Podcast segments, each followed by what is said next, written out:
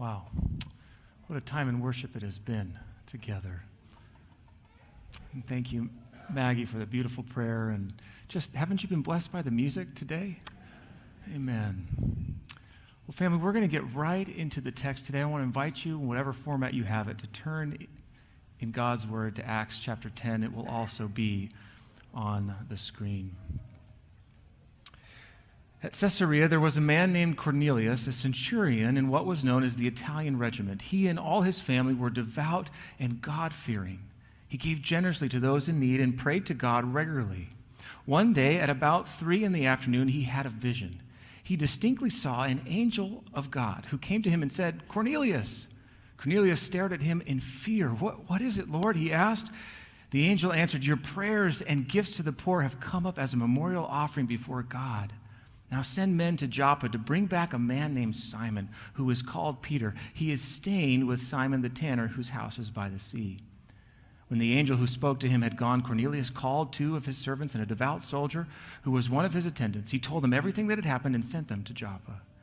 About noon the following day, as they were on their journey and approaching the city, Peter went onto the roof to pray.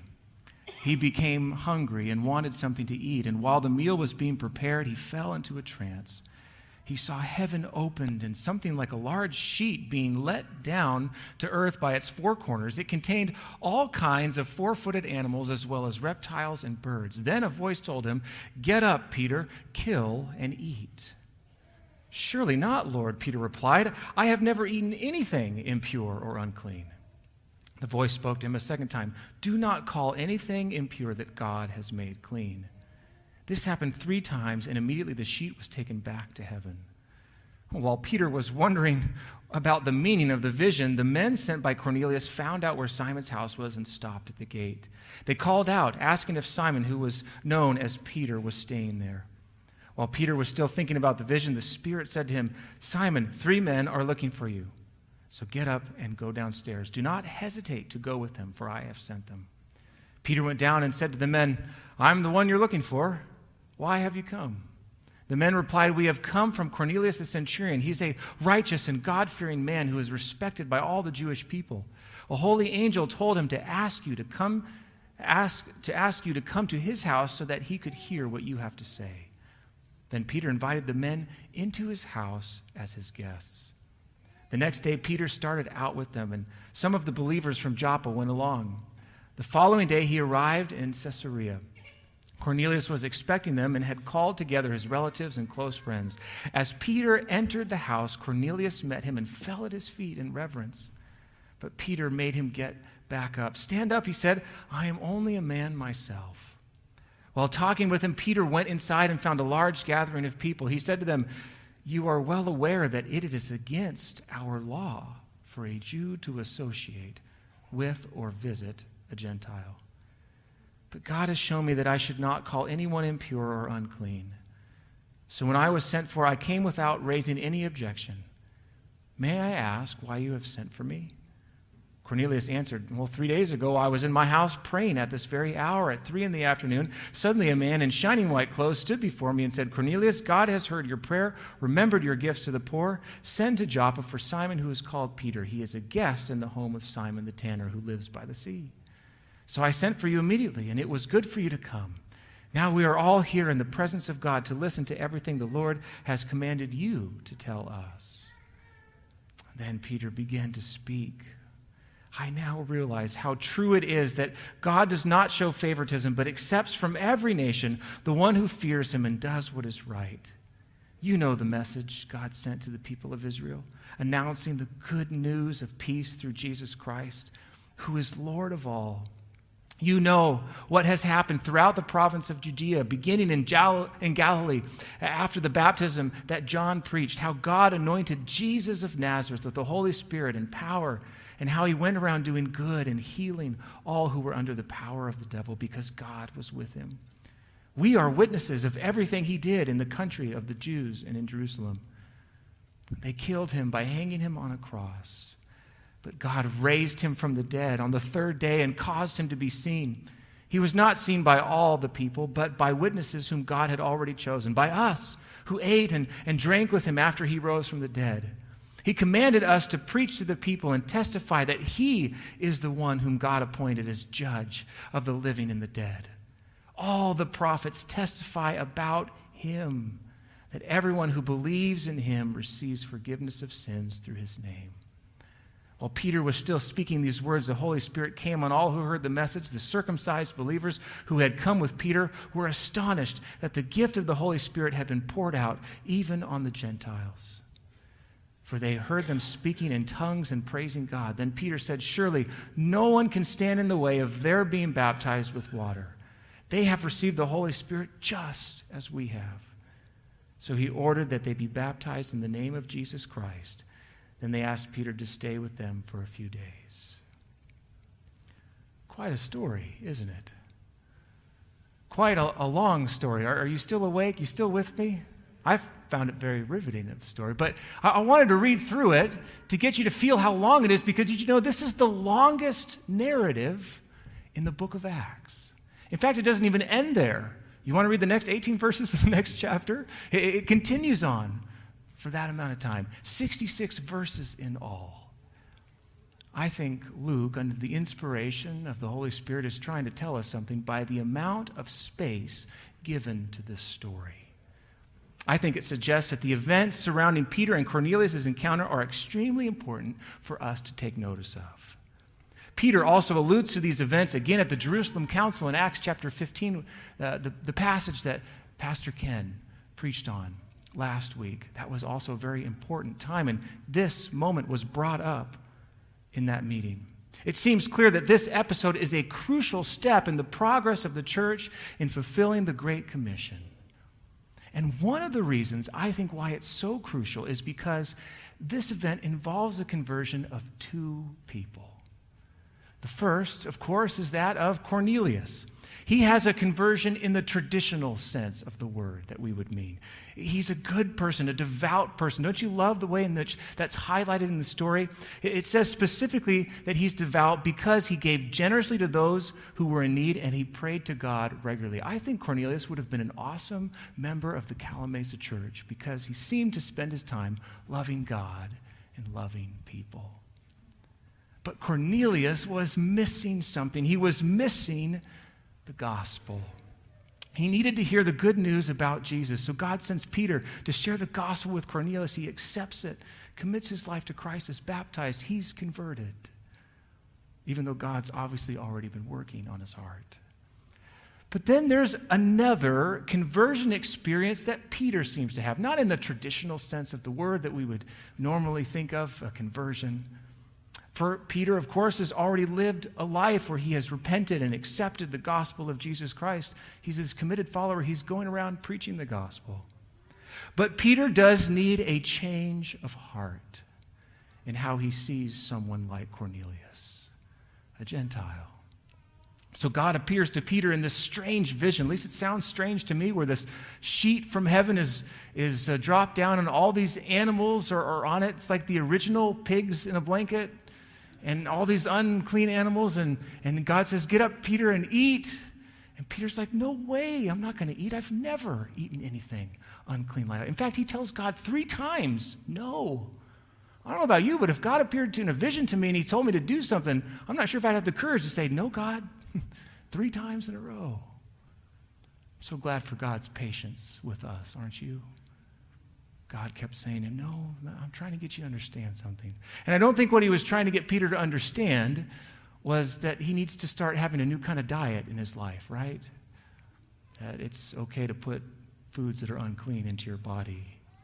He, this is the perfect illustration for someone like Peter who would have never eaten anything like that because he's trying to get Peter not to have a new diet, but a new perspective that sees no person should be called impure or unclean, that there is no favoritism in the kingdom of God. Two different men, two different visions, two perspectives that needed shifting, two hearts that needed softening. In a way, you could say there's two conversions that happen here. And I wonder, family, is this something that we need to be mindful of today? Does this apply to us today? That it's not just the hearts of the evangelized that need changing, but also the hearts of the evangelists, too. this past week, out here in the parking lot, there was somebody riding around uh, on a motorcycle. It was a young kid. His dad was trying to teach him uh, how to ride a motorcycle. And Nancy was here first service, Nancy Hall, and there was a berry delivery or fruit delivery. Maybe some of you picked up some stuff, and there was a lot of people in the parking lot, and it just wasn't really wise to have somebody, you know, circling around in the parking lot on a motorcycle. So they came in here and said, Hey, you know, Darren, could you go out there and talk to this gentleman? So I went out and, and, and met the dad. Um, he obviously, you know, he, he, told me that he's really into motorcycles. His son, I think, was like 13 or 14, is trying to teach him how to ride motorcycles as well. And, you know, I'm glad that our community uses our parking lot from time to time. I think it's cool. I see a lot of people walking there, riding bikes in there, but it just wasn't the best time to be like circling around in a motorcycle, which was a nice one, by the way, in the parking lot. And so I started to talk with him and said, hey, you know, could you guys maybe do this some other time or find another place to, to, to go uh, or another place to, to do this? And, and he was really understanding. And, and uh, we talked for a while. And after we made some small talk, I, I felt impressed to invite him to church. And then I glanced down to think about what I was going to say, how I was going to invite him. I glanced down and I saw his shirt for the first time. And I don't remember exactly what was on there. I didn't linger there for a long time, but there was several profanities on his shirt and a message that just really made me uncomfortable. And so I stopped. I, I, didn't, I didn't start to invite him to church. And I just thought of something else to ask him. You know, hey, well, where are you from? You live around here? It turns out he lives just a few doors down from our church up on Myrtlewood. Talked more about his son. And eventually, at the end, I did invite him to church. But I felt uneasy about it at first, hesitated at first. I, you know, the Bible does tell us to be as harmless as doves, but it also tells us to be as wise as serpents, right? We want to be welcoming here, but we also want it to be a safe place. And so I was struggling. Well, is this a safe thing to invite this gentleman to our church? I can at least say that I prejudged the man.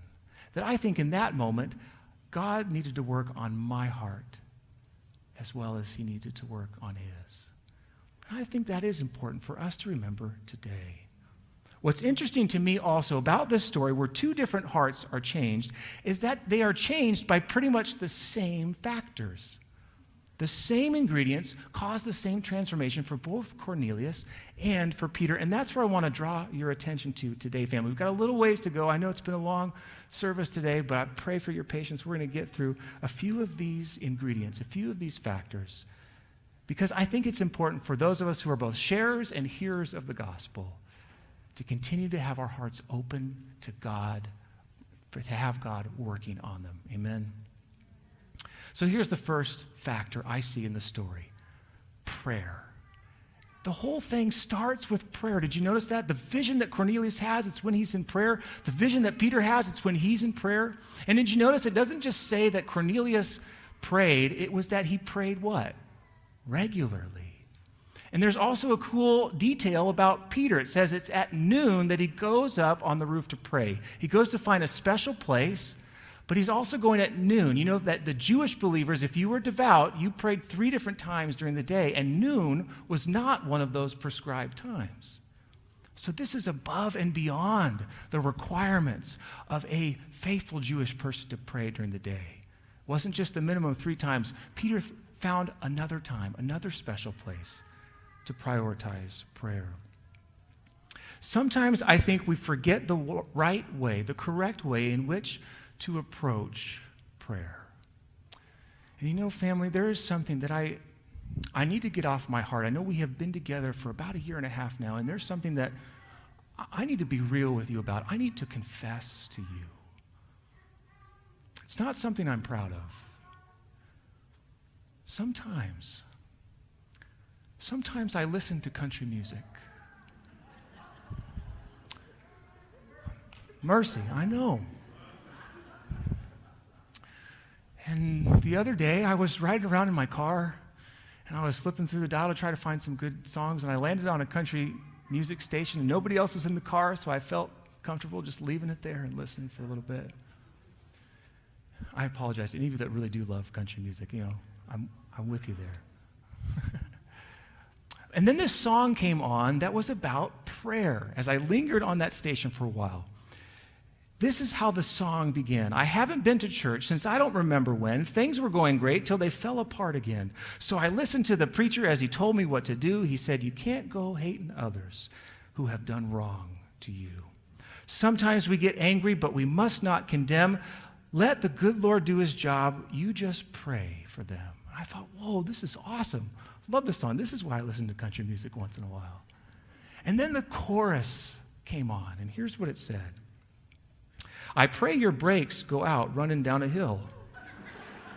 I pray a flower pot falls from a windowsill and knocks you in the head like I'd like to. I pray your birthday comes and nobody calls. I pray you're flying high when your engine stalls. I pray all your dreams never come true. Just know wherever you are, honey, I pray for you.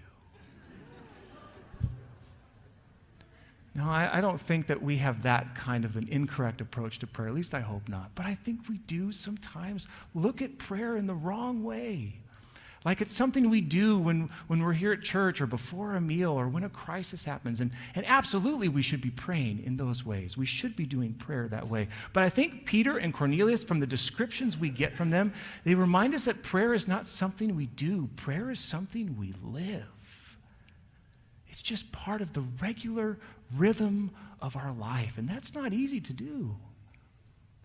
Cornelius prayed regularly. Peter went beyond the expected times in which he was supposed to pray. They lingered, it seems, in the presence of God in a way that was just part of their everyday rhythms of life. I've shared uh, some of this story with you before, but it was when we were doing online services, and I have told you anything I have said in our online services last year, it's fair game to tell you again in person, so uh, you can deal with it. But I wanted to share this story with you, and I thought it just fits so perfectly today. It's about when I was in a class at seminary, and I was uh, the class was on church growth and and outreach, and it was from a professor called Joseph Kidder, amazing guy. If you've never written, read, uh, read any of the books that he has written, I would highly recommend them. Just a spiritual man. Um, and he is kind of like this expert on church growth and, and outreach, and he's uh, got a PhD in it, written lots of books, had a lot of experience on it. And he, um, not early on in his career, but, you know, uh, fairly well into his career, he almost had finished his PhD at this point, decided to accept a call to a church. Um, and this church uh, started with 100 members, and they had this big building project um, to uh, build a church that could hold 600 people. And they had all these visions of, of you know, growth and reaching people in their community. And over the years, that building project was a source of um, controversy uh, between the church members. And over a few years, that church of 100 members went down to 40. And that's where he comes in uh, to serve at this church. And, uh, you know, he's coming in again as this real church growth expert, and he said that um, when I came in, um, you know, I was almost done with my with my doctoral degree, and all the things I had learned, the things in my previous uh, pastoral uh, ministry experiences, all the strategies, plans, programs, seminars, we, we just did them all. And I was working 60 to 80 hours a week. And after three and a half years of intense effort, cutting edge methods, the attendance went from 40 to 30. He said. He said, I was ready to quit pastoring. In fact, I typed out my uh, letter of rec- um, resignation, not recommendation, thank you, resignation. And he brought it to his wife and he showed her, Look, this is where my heart's at. I'm, I'm not doing this anymore. And she said, Joseph, have you been praying for your church? And he said, I, I, started to get a little defensive in that moment. I thought that was a bit judgmental and harsh. Well, yeah, I've prayed for them. But then he said, after I kept talking with her about it and thinking about it, pretty soon I lost the argument because deep down inside I had to admit that I was more into strategic planning and programming than into prayer and spirituality. So, right there with my wife's encouragement, I decided to make a commitment to spend one day a week fasting and just doing nothing but prayer. Every Monday, I would come into the church. I wouldn't check emails. I wouldn't study for the sermon. I would just sit in here and pray. And I remember him telling us in class, he said, The first day was amazing. I got in there and I prayed for a whole two minutes and I slept eight hours, he said, on the pew. He said, I never slept so good in the day ever in my life. He said, I got home and I was worried about what to tell my wife, you know, didn't really work so well. He confessed to her. I just prayed for a few minutes. I slept the rest of the time. It was hard for him to get in that rhythm of living prayer.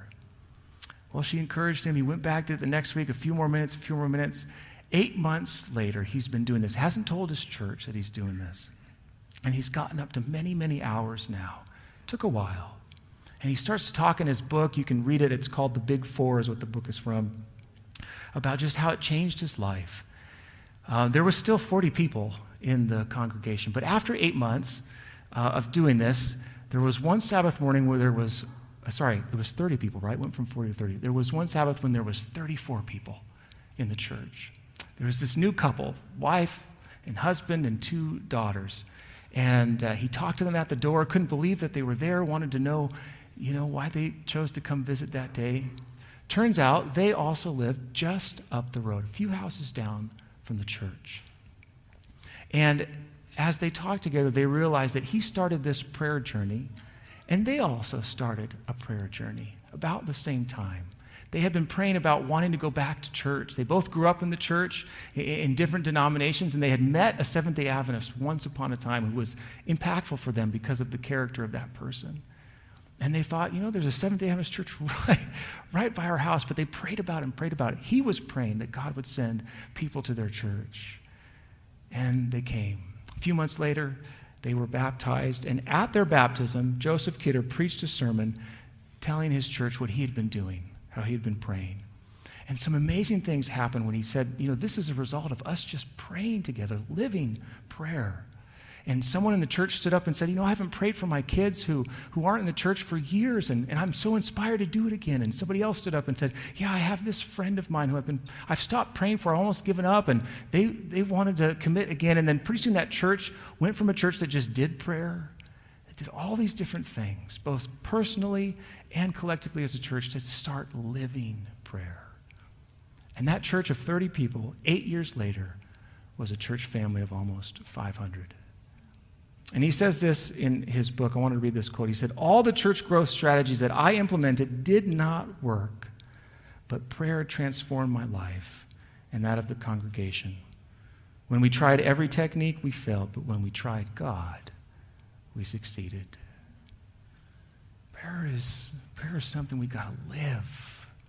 It's what changed the hearts of Cornelius and Peter. And then there's a second factor, another important thing that I think we need to take notice of here that contributes to the conversion experience of both, and that is hospitality. Don't you love how this encounter is experienced in each other's homes, right? That's the context. First, the, the Gentiles are, are welcomed into Peter's home, and then he goes into Cornelius' home. It would have been incredibly scandalous for Peter to eat one of those pigs in a blanket or lizards in a blanket or all the other things that are in there. It would have been a bigger deal to have Gentiles come into his home. It would have been an even bigger deal for a Jewish man to go into a Gentile's home. Cornelius was a devout man, a spiritual man, but he wouldn't have been circumcised, probably wasn't a Sabbath keeper yet, probably had some tattoos from his days in the Roman army probably ate some of those things, some of those pigs in a blanket. Peter and him would have been uncomfortably different. It's one thing to be hospitable to a friend or to be kind to a stranger.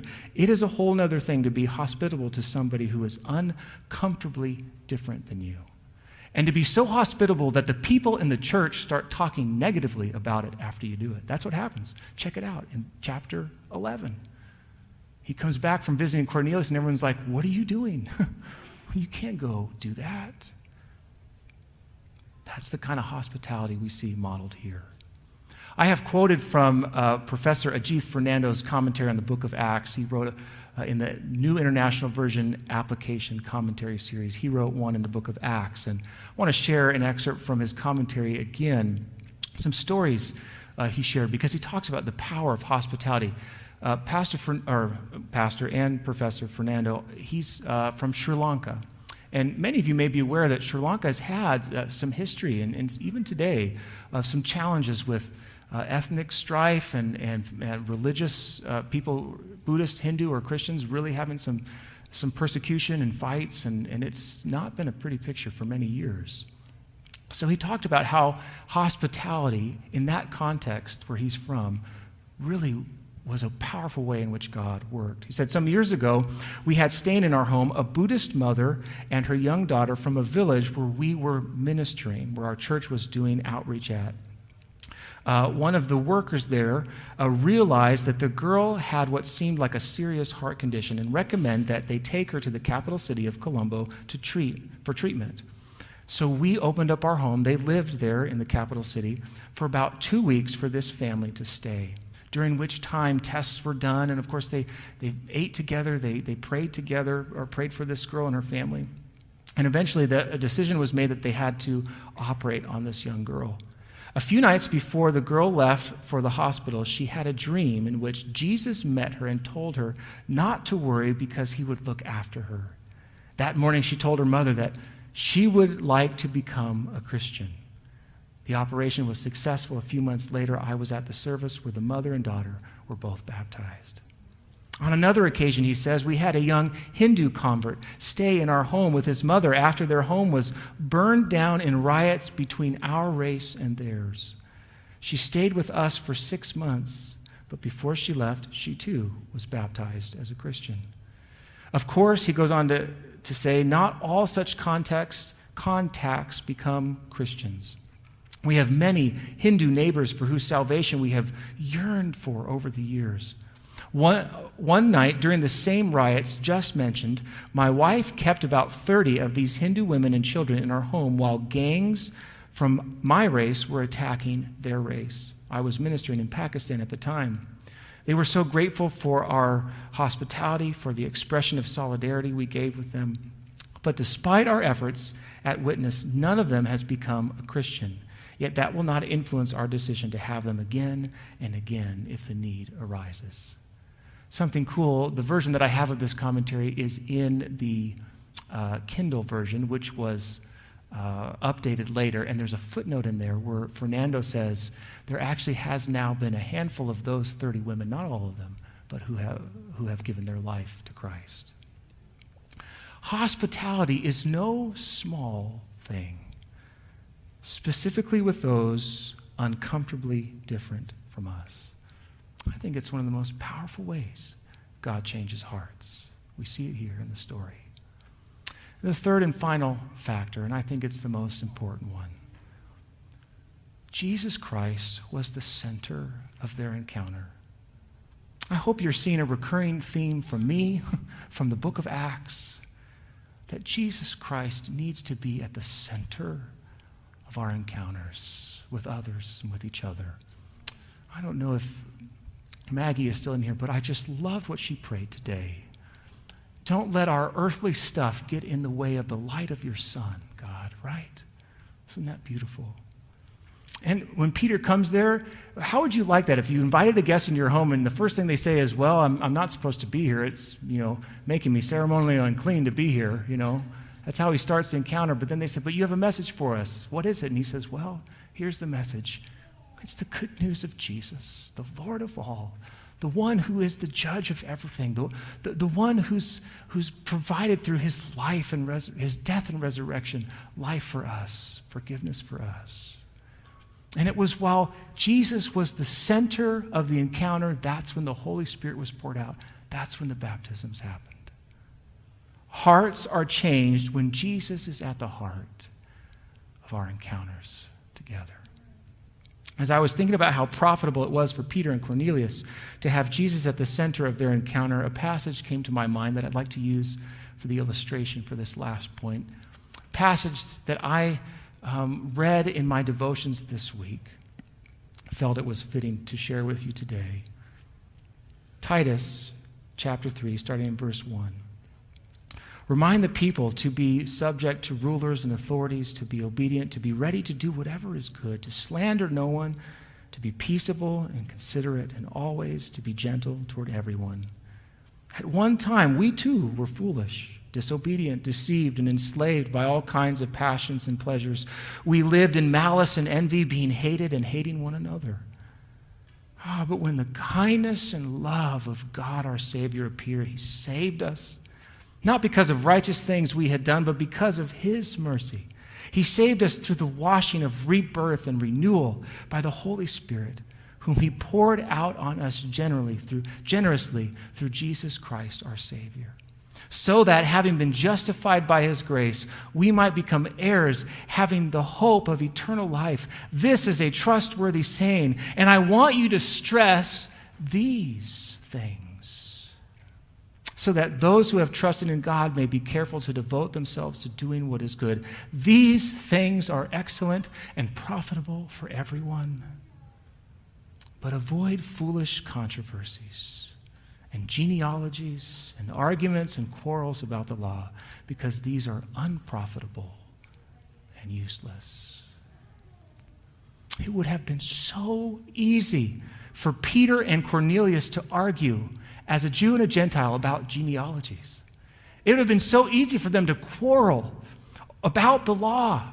Given their differences, it would have been tempting to focus on what was unprofitable, on things that divided them.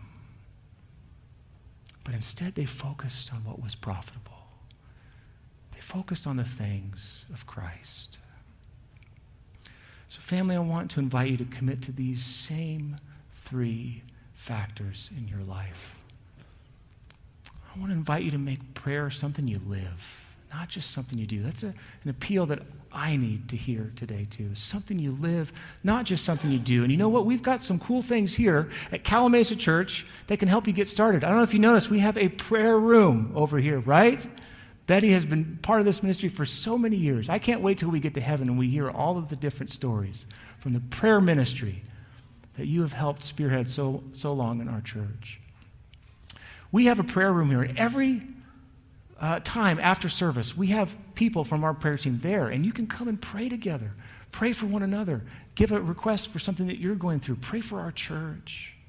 We also have a prayer meeting that just started up. A, handful of, of members said we want to do prayer meeting again. It meets at 645 Wednesday nights in the fireside room.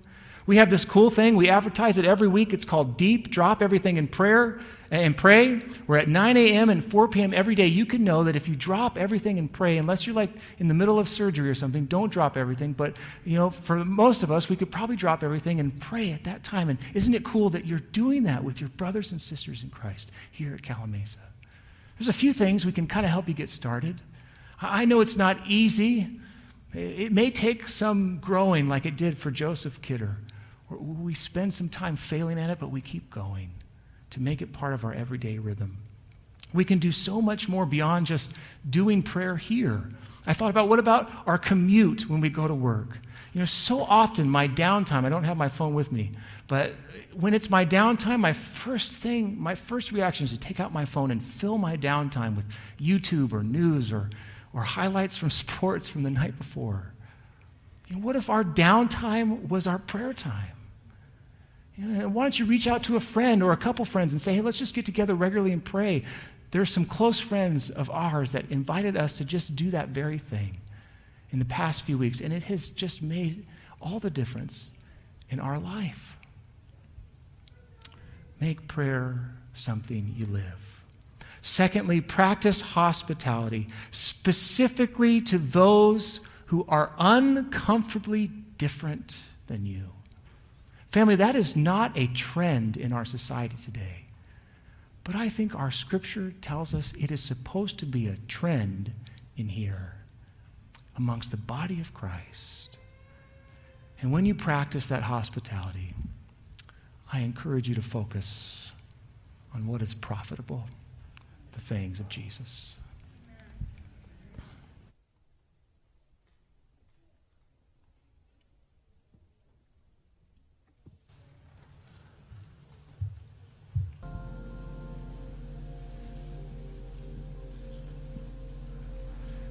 Lord Jesus, that is simply our prayer today that your presence, your spirit would fall afresh on us. And Lord, uh, we pray that we would give opportunities for your presence to do that as we seek to live a life of prayer, connected with you, and seek to be open to inviting people into our lives that may not always think like us or look like us or do the same things uh, as us, Lord, but give us the courage to do that. And Lord, we thank you for who you are, what you've done for us. May we always make that what our, where our focus is. In Jesus' name we pray. Amen.